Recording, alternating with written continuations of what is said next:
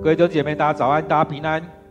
今天三月二十八日，我们要一起来读的经文在撒母耳记上二十八、二十九章第一节到第十一节。若你有圣经，鼓励你翻开你的圣经。我们用的是二零一九年版现代中文译本。我们要读的经文在撒母耳记上第二十九章第一节到第十一节。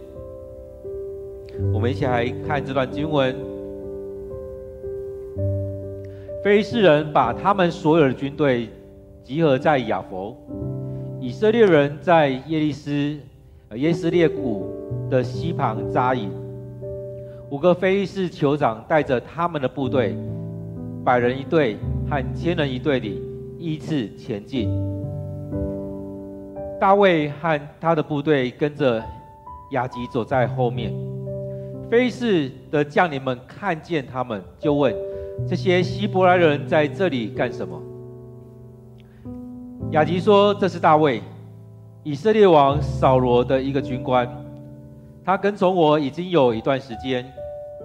自从他投奔我到现在，我找不出他有什么差错。可是非利士的将领们很不高兴，就对雅吉说：‘把这个人遣回你给他的那个城去吧。’”不可让他跟我们一起上阵，他可能在作战的时候转过来攻打我们。为什么要牺牲我们自己人的生命，让他赢回他主人的信任呢？他不就是大卫吗？不就是妇女跳舞时所唱“扫罗杀死千千，大卫杀死万万”的那个大卫吗？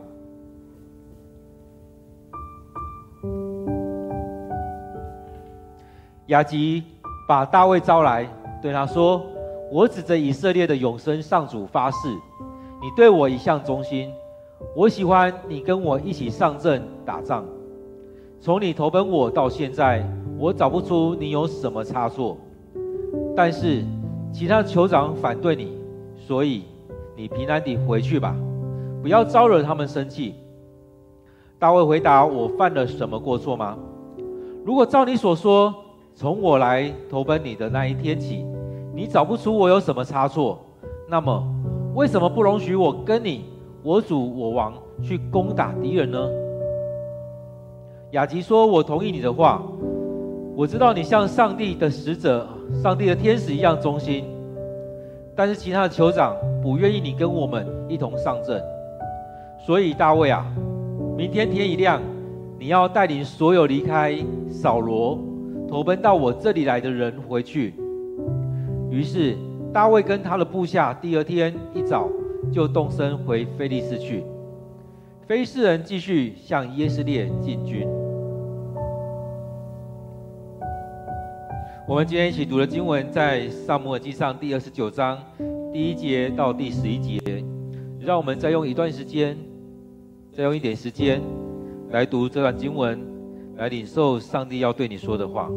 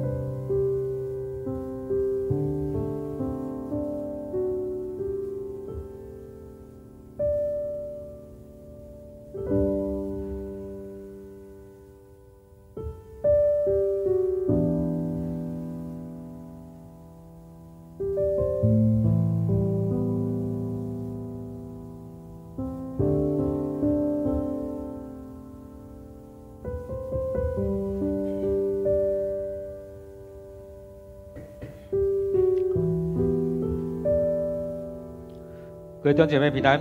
当你在读的时候，读到了什么？其实在当中可以让我们来去想，前面扫罗的状况就停留在那边。当他去找那个巫婆之后，故事就先停在那边了。而在当中，好像又跳脱了扫罗的故事，进到了大卫这边，他脱逃了。他在那时候离开了，然后就跑到菲利斯这个地方。当他进到菲利斯这边，加入了加特王亚吉的这个地方。前面的经文讲到说，也过了十六个月，在这十六个月当中，其实也有很多的谎言。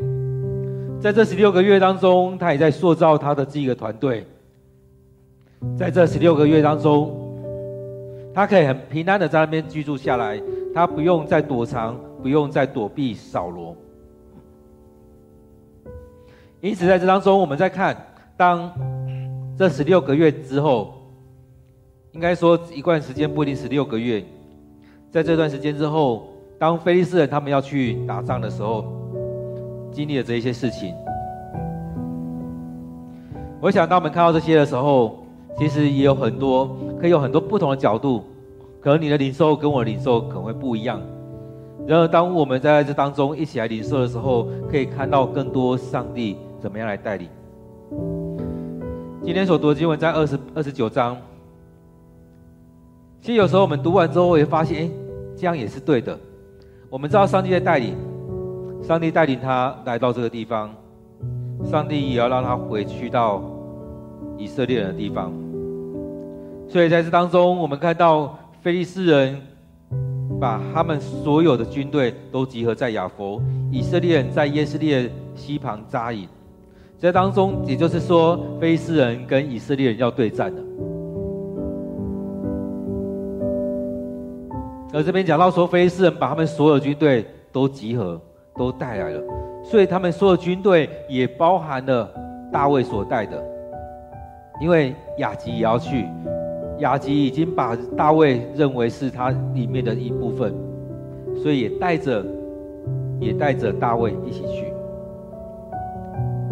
前面有讲到说，非利士主要是有五个城镇，五个五个酋长在带领，所以这五个酋长他们带着他们这部队，他们的编队方式是百人、千人这样子在聚集。所以就可以用我们的讲法，有是一个连一个连，或者是一个营一个营，两个营这样子一起前进。所以当中我们看到，当他们这样一起前进的时候，大卫也跟在跟在这里面。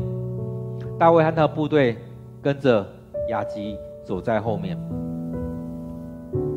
来将领他们发现不太对，当我们要去打仗的时候，里面竟然有以色列人。竟然有希伯来人，所以就会问他说：“这当中这些希伯来人要做什么？为什么要在这边？他为什么在这里？”在这里面，我们看到希伯来人在这当中的时候，雅吉为他打包票说：“这是大卫，是以前跟扫罗在一起的。”他也很坦白，很坦白说：“这是大卫，以前跟在扫罗在一起的。”然后他他跟我在一起有一段时间了。他跟着我，他投靠我，已经有一段时间，没有太没有什么太大的问题，没有什么太大的问题。其实对雅吉来讲就是这样子，没有太大的问题。那当我们在看二十八章的时候，会发现并不是没有问题，而是大卫没有跟雅吉讲。所以对雅吉来讲，他所收到的讯息是没有问题。但是当我们在看二十八章的时候，会发现有很大的问题在那个里面。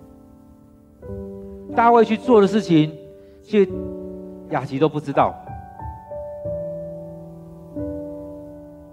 大卫做的事情，雅琪都不知道。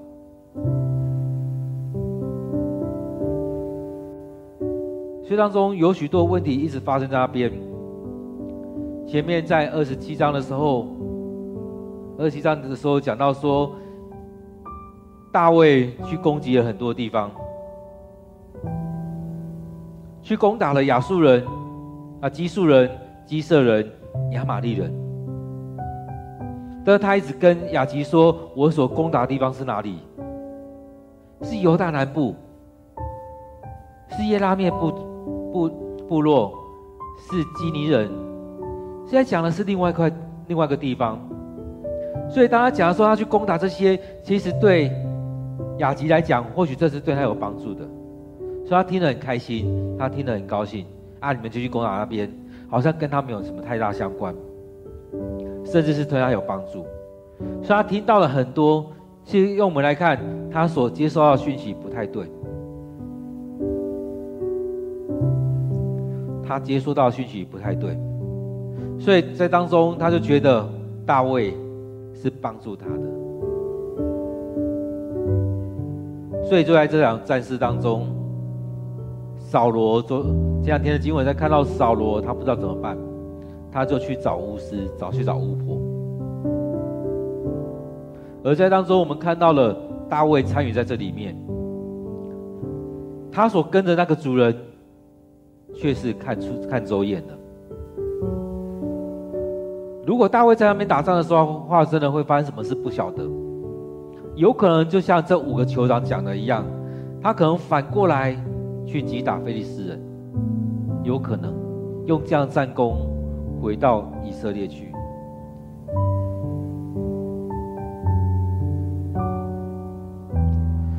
所以当雅吉讲完之后，非利士的这些将领很不高兴，就对雅吉说：“这人把这人遣回，你给他那城城市吧，把他叫他回去，不要在这边。”其实这真的，如果你是这些将领的话，其实对你来讲是一个很大的心理压力。不管大卫有没有。有没有造反？有没有回来攻击他们？其实对他来讲，会看到前面在打仗的是扫罗，而他们这当中最后面的是大卫，会不会两方夹击？当我们在前面来打的时候，后面的可能已经被大卫来着灭了。有可能他是三五百、三五十人的军队，而在当中打仗的过程当中，后面一半。已经被大卫来打死了，所以这当中，我们如果这整个来看的话，会觉得非利士的将领讲的是没错的，所以他跟雅吉说：“把这人遣回，你给他那城市去吧，不可让他跟我们一起上阵。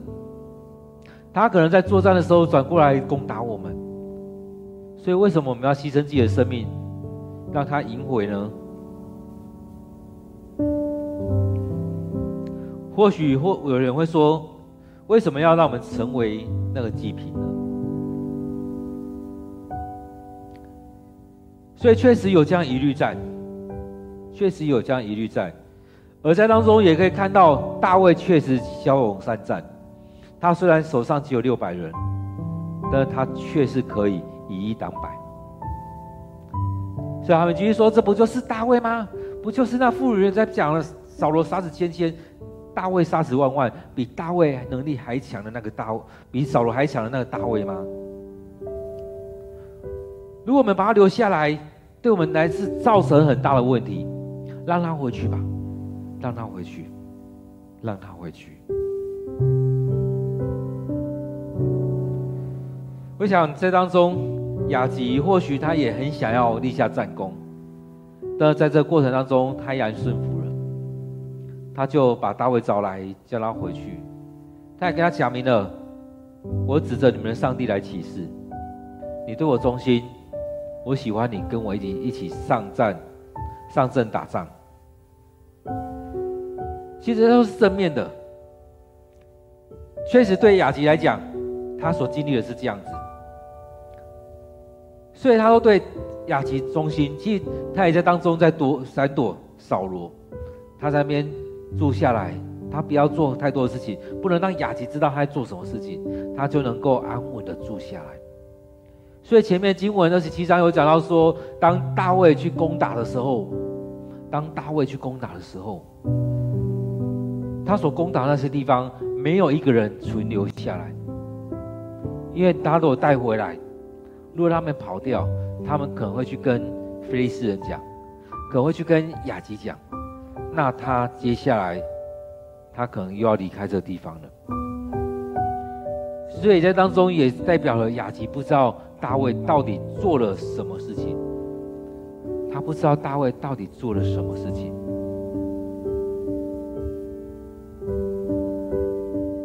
所以在当中，我们看到雅吉就很肯定的，很肯定他，就跟他这样说：“你一向对我忠心，我喜欢你跟我一起打仗。你投靠我之后，到现在没有什么差错。但是重点来了，所有酋长都反对，反对你跟我一起去。所以你平安的回去吧，不要招惹他们生气。其实不需要，不需要招惹他们生气。”就这样就好了，就这样就好了，你就回去，这个事情整个就摆平了，就没有太多的问题了。其实，当我们在看这整个事件的时候，确实，如果你是那个王的话，如果我们是那个酋长，我们势必也要讲出这样话。虽然过去他们表现的非常的好，但是不代表这场生死之战，他们依然会顺着我们。他们有没有可能在那打仗的过程当中，就反过来攻击我们？确实是有可能的，确实有这个可能性，所以我们不应该冒这样的风险，我们不需要冒这样的危险。在当中讲到说，这些以非利士人他们排挤他，他们排斥大卫，他们排斥他，确实这是有道理的。而确实，他们所担心的事情很有可能会发生，因为大卫这这一年来，他一直在做的，确实都在攻打以色列以以外的人。他上战场怎么可能打自己人呢？我相信大卫不会去攻打以色列人，他不会去攻打上帝所拣选的以色列人，不会回来打自己人，所以他们就让他回去了。在这里面，我们看到大卫确实很不服气啊，说我犯了什么错？如果照你说的，我投奔你的那一天起，你找不出我什么差错，那么为什么不容许我跟你去？为什么不容许我跟你去打你们的敌人呢？其实对某些人来讲，扫罗也是大卫的敌人，但是在大卫的心里面，其实我想他应该没有把扫罗看成是他的敌人。当然，他也不可能把以色列人看成他的敌人，所以他说：“为什么不容许我跟你去攻打敌人呢？去攻打你的敌人，跟着你去，你去攻打你的敌人。”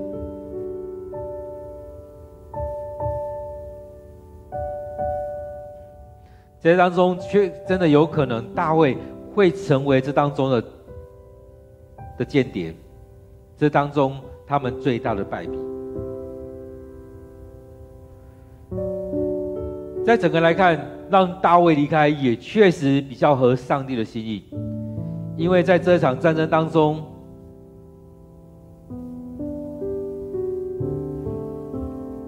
在这场战争当中，扫罗有可能就死在这场战争里面。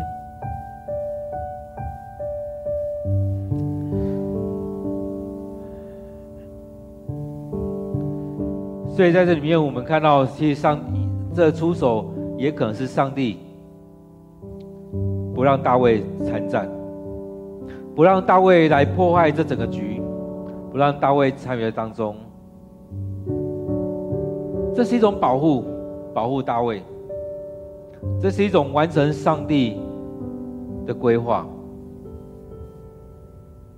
所以，上帝让大卫来到非利士，上帝让他在这边。安养了一段时间，休息了一段时间。上帝让大卫在这里面不参与在这战争当中，保护了大卫的生命，也不让大卫来破坏这整个事件。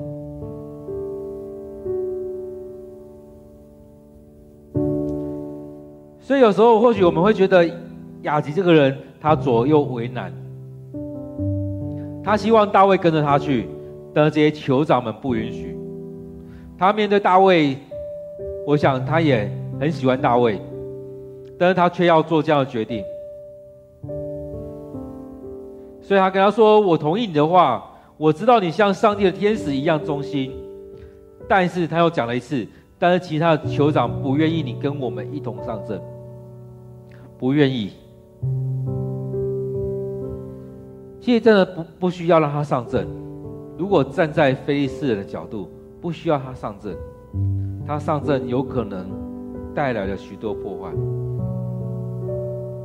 所以亚吉就让他回去了，跟大卫说：“明天一早你就带领所有跟着你一起离开扫罗的人，所有那些你带来这边加入我这里来的人，你带着他们回去。”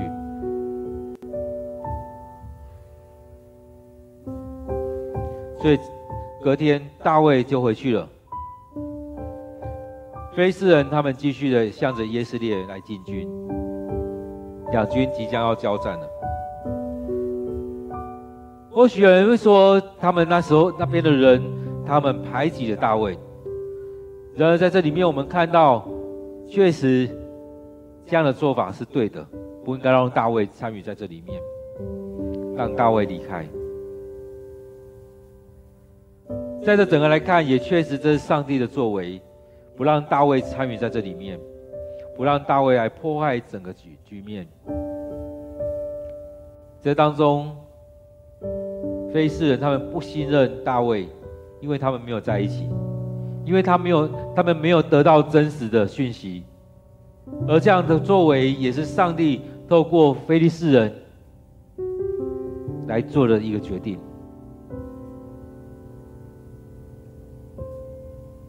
这是一个明智的决定，对非利士人而言。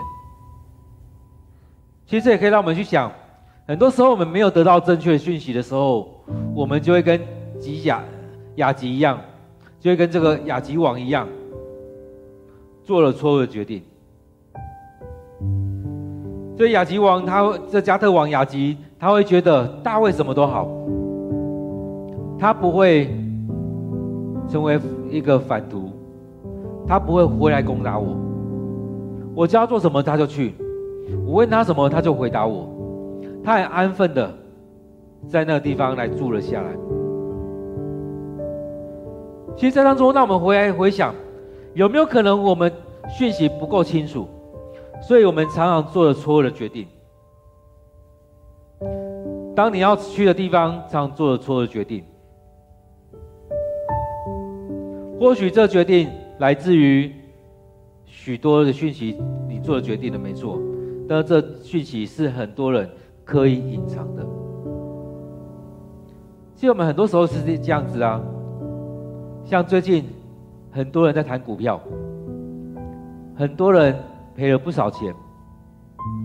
现在 YouTube 很多的教学 YouTube 的影片一直在出现。在这过程当中，那我们可以来看得到，在这当中有没有很多讯息是被隐藏起来的？当你在投资股票之后，会不会有发现，我一直赔是因为那个公司，是因为有很多的点，他们的讯息不够透明？会不会在我们在投票的时候发现，有许多的讯息是不够透明的？所以我们选错了人，就像是这这几次的选举当中，我们也发现，很多人说选举是一个很大的一个挑战，因为你会很透明的被摊在阳光下，过去所做的事情都被摊在阳光下。我相信很多，我现在几应该说每一个人都有黑历史。你过去做了什么事情？所以当以前来讲说，让一个人去赔掉他所有的钱，最好的方式就让他去选举。而这几年呢，所遇到的是，当你要了解一个人的话，叫他去选举，因为在选举过程当中，很多事情都要被摊在阳光下。在我们生命里面，其实当我们面对上帝的时候，很多事情其实我们都需要摊在阳光下，但是很难。当我们在说我们要来到上帝面前认罪祷告的时候，其实我们也很难把所有事情都带到上帝面前来认罪，放在祷告里面。当我们在看到大卫的时候，确实他隐瞒的非常的多，所以在当中，如果非利士人带着大卫去，有可能就是一个错误的决定，因为大卫有可能就因此回头攻击了非利士人。在这过程当中，上帝也让非利士人他们。把大卫拒绝在这当中，叫他回去了。其实我们面对很多事情，我们要有比较完全的资讯是有困难的，因为很多人都刻意要隐瞒。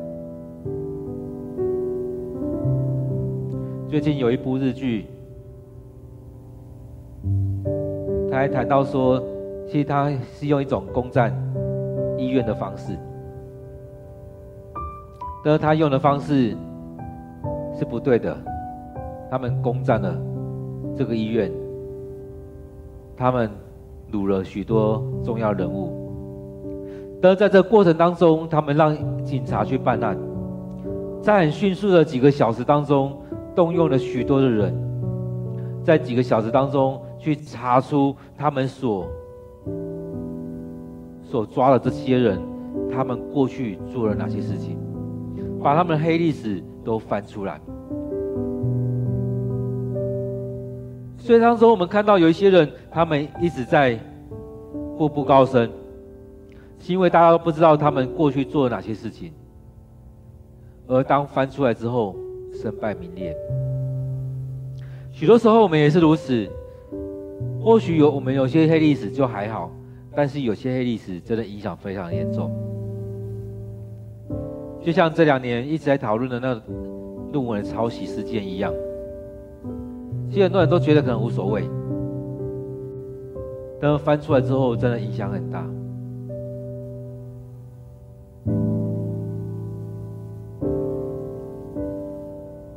所以在这事件当中，其实回来再看的就是像一段。谎言的时期，一段大卫的黑历史。我们在二十七章很明显看到大卫，他就是不想让亚吉知道，亚吉确实真的就不知道。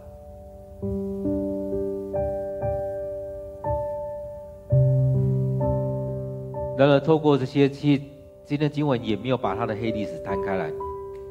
那当我们在读经的时候，我们确实知道有这样的一段事情，所以才会我们才会说，那这些非利士人他们做的决定是对的。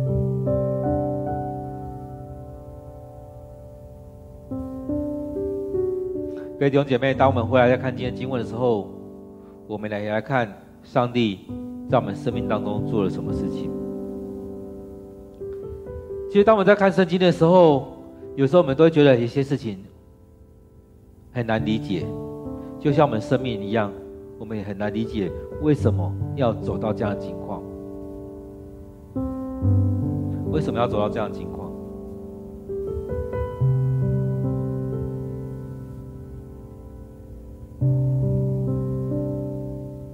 当我们在看大卫的时候，也会觉得他为什么要被追杀？扫罗为什么要追杀他？他为什么要逃离？以色列的地方，去到非利士人的地方去。他为什么要说谎？其实，当我们看到大卫向亚吉说谎的时候，或许某个程度是他生命的害怕，他害怕面对那些那些事情、那些情况。其实，当我们看到说谎的时候，其实也会想到亚伯拉罕。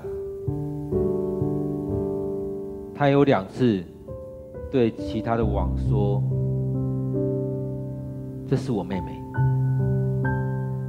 或许他说这是我妹妹没错，但是他更重要那个他把它隐藏了，他不敢，他因为他害怕，他不敢跟那些网说这是我太太，他怕他们为了他的太太莎拉，为了怕撒来被抢走而杀死他，他害怕，所以他说这是我妹妹。甚至也要求他太太去去讲说，她是亚伯拉罕的妹妹，因为害怕，因为担心，而说了这样谎。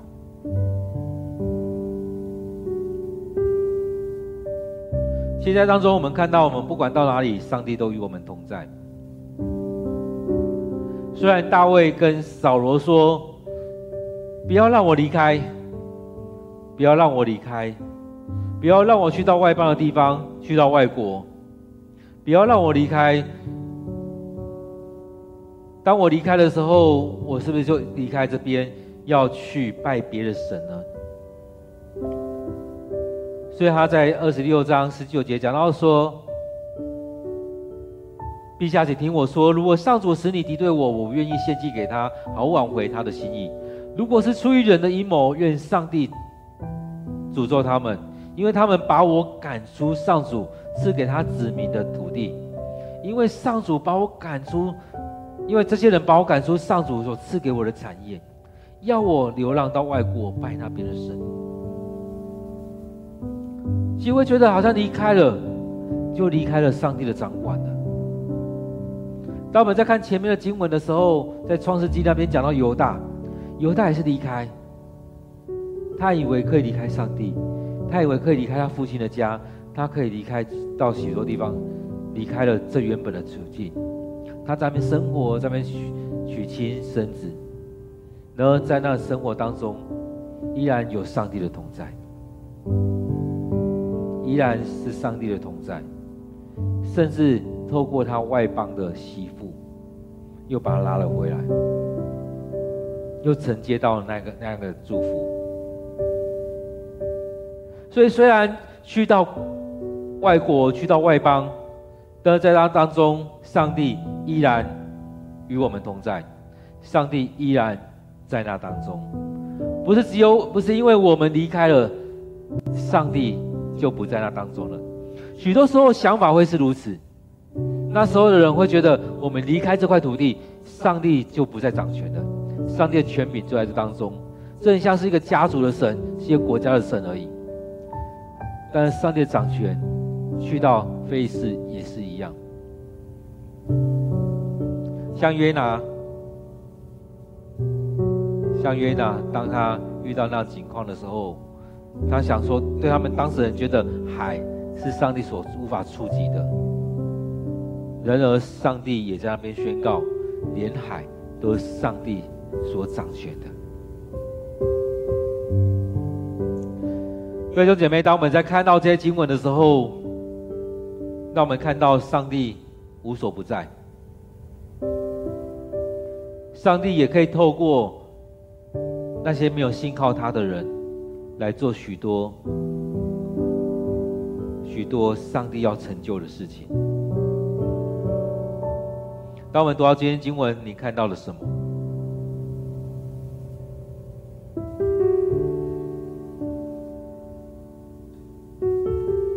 我们看到了以斯非利士人，他们虽然讯息不够完整，但是上帝让他们做出这样决定。若是上帝要灭了非利士人，会让他们这当中大卫依然与他们同在。但是在这场战事当中，并不是如此。上帝使用非利士人，让大卫离开。让大卫离开这次的战争。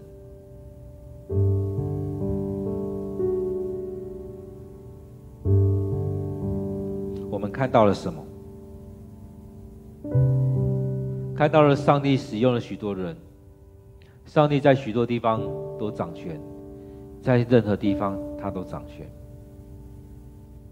即使大卫去到非利士，即使犹大离开了他父亲所居住的地方。虽然我们经历了许多的事情，然我们也可以知道上帝就在当中。在以前的人会觉得某些区块才是上帝所掌权的，但是我们可以来看，在任何地方，上帝都在那边掌权。在我们生命里面也是如此。我们也常爱说，有些地方上帝不要出手。在我们家里吗？在政治这块区块吗？在我们的阴暗面吗？在许多地方，我们都觉得上帝不要出手。然而在当中，我们要更多的让我们的生命更大的扩展出去。在许多地方，让上帝掌权。但是我们要想的是，我们在任何地方都要让上帝来掌权。让上帝进到我们的生命里面，让上帝成为我们生命的主宰，让我们经历那全能的上帝。我们一起祷告，将我们所领受的，将我们生命的许多事情都摆在主人面前，将你今天所领受的摆在祷告当中，让上帝对我们说话。将我们今天所领受的放在我们祷告当中，愿上帝愿让我们所领受的，将这些成为我们的灵粮。我们一起祷告。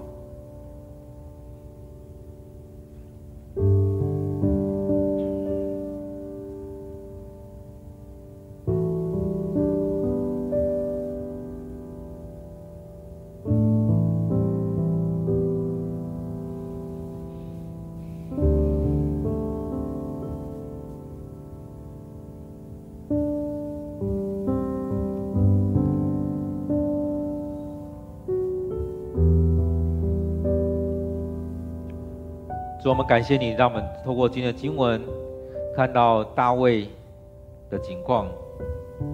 当他离开了以色列的地方，你让他进到了非利士的这块土地。或许我们会很不解，为什么要让他离开以色列？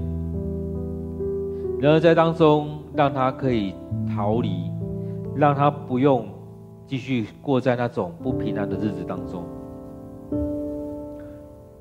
在这情况当中，也让我们想到，就像耶稣一样，当他出生的时候，他也离开了拿撒勒，离开了以色列，去到埃及，去闪躲，去逃离那个会危及生命的地方。亲爱的主，当我们看到大卫所面对这些事情，他隐藏了许许多的讯息。也因此赢得了当地的王加特王亚吉的喜爱，以及他的信任。他在那边可以好好的生活下来，但是更重要的是，上帝要成就的事情。所以在当中，主啊，你让大卫离开这场战事，来成就你的事情。也来保守他的生命。主啊，在我们生命里面，其实很多时候我们都觉得很多场域不可能，上帝透过那当中对我们说话，不可能在当中上帝行了某件事情。但是当我们透过经文里面，我们看到上帝，你也确实透过外邦人，透过那些不是上帝所拣选的，透过那些不是爱上帝的人。来做了一些事情。主要更重要的是，当我们成为一个敬畏的人、敬畏上帝的人、敬拜你的人，在这许多事情当中，我们愿意顺服，我们愿意从这当中去看到上帝你的心意。主要在我们生命里面，我们太在意自己，我们太看重自己，我们太高举自己，我们都觉得自己是最重要的。当我们这样做的时候，我们也陷入在那扫罗的生命当中，就会觉得我是最重要的，我的体能最好，我的身高最高，我是上帝所高抹的，我是上帝所拣选的，为什么我就不能继续做王？为什么我的王位就不能给我的孩子？为什么？其实我们用太多自己的东西，太多这世上的东西，在高举自己。主啊，也就是当中我们太看重自己了，也在当中我们太多的骄傲在我们身上，而不再是降服在主的面前。主啊，我们很容易去批判别人、批判上帝、批判这世上所一切，但是我们却不愿意来回到主你面前，降服在主你面前。大卫在当中，他也可以继续问：为什么不行？为什么不行？虽然他可以再跟他吉甲这王吉甲说：为什么不能跟你们去？我犯了什么错吗？后来他也顺服了。就这样回去了。父顺服这个王，更重要是他顺服上帝，就这样回去了。现在主，我们在我们生命里面，我们常是如此，自以为我们的我们所说的就是你的心意，自以为我们就代表了你。其实我们很多时候让自己高过你，主要赦免我们，赦免我们的生命，让我们不是。在这当中，而是让我们愿意顺服在主你面前，甚至是让我们真实的降服在主你的面前。感谢主，恳求你与我们同在。无论当我们遇到任何事情，都让我们先回到主你面前。即使我们再多的不服气，再多的难过。